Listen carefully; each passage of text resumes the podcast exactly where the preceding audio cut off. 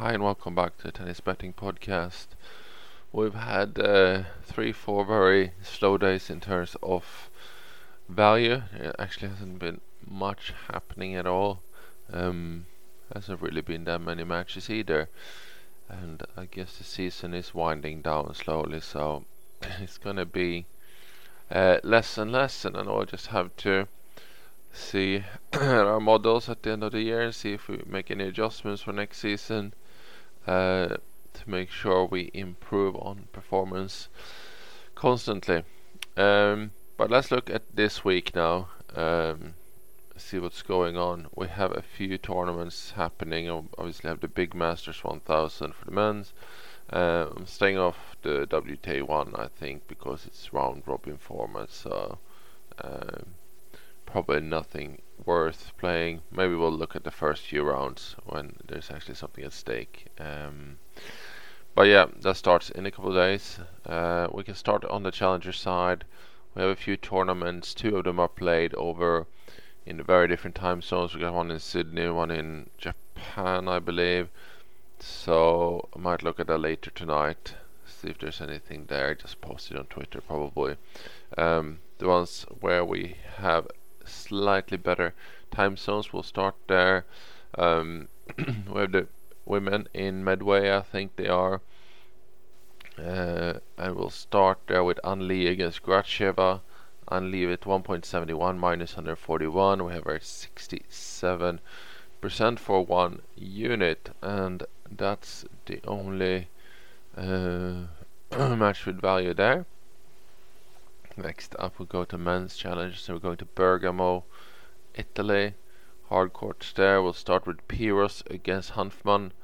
Uh, Piros at 2.1 plus 110 uh, for two units uh, at 64 percent. Um, one more match there, which is Bellier against Virtanen. Bellier at 1.83 is also one unit that is minus 120 and we have him at 62%. Those are the two coming out of there. Um, checking the uh, underdog odds there, see if there was anything worth mentioning. Not really. Um, quite a tough first round matchup there for Van Rijthoven against Stricker. Um, they're probably going there thinking they go and get a few matches in and they get quite a tough first round draw for a challenger. I guess it's the players that are sort of just outside making it into Paris or dropping out of Paris, qualifying, etc., uh, just to get more play. The other one we have, sorry, within our time frame here, time zone is um, America. Um, we get nothing there. Uh, Donald Young is very close being to two unit value, just under under confidence uh, and there are just too many unknown players to make any sort of judgments right now on the early rounds in South America. So we'll move to the main card, uh, which obviously centers around the, the Masters, tennis Masters in Paris, and we have Isner against Otte to start off. Isner 2.12 uh, 73% there for three units. Um, quite a nice play there, I think. Maybe he's slightly rusty, but um, any sort of normal serve day should get the job done there against I would think. Um, and next up is Francis Tiafoe at um, 1.63 up against uh, Sonego.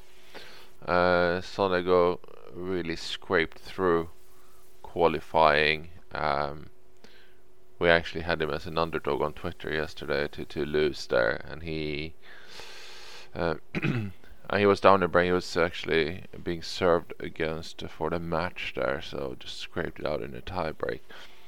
Um, so just about made it in. Tiafoe 1.63 minus 159, uh, two units at 75%, looking pretty good.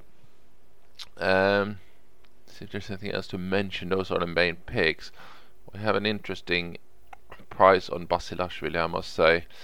Um, it's three unit value here, but he's at 46%, so we're not putting it on the card. But at 4.5 against Quentin Halys, who's a sort of a challenger grinder, uh, that is a fantastic price, I would think. Um, it's just that, excuse me, he's not been playing that much.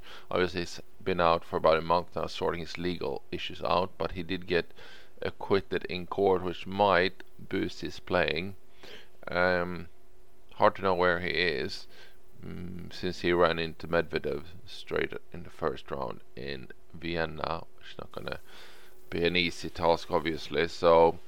Uh, waiting at 4.5, that is quite a generous price against such a weak opponent. If you can sort of uh, play with a little bit of margin potentially. Um, other than that, not seeing anything uh, sort of worth bringing up. Other than that, all right, uh, good stuff that's it. Two main ones, three on the challenger side. Hopefully we can kick off the week well and also finish October well. It's last day. So good luck with any bets you have on. Uh, thank you for listening. I will be back tomorrow. Bye bye.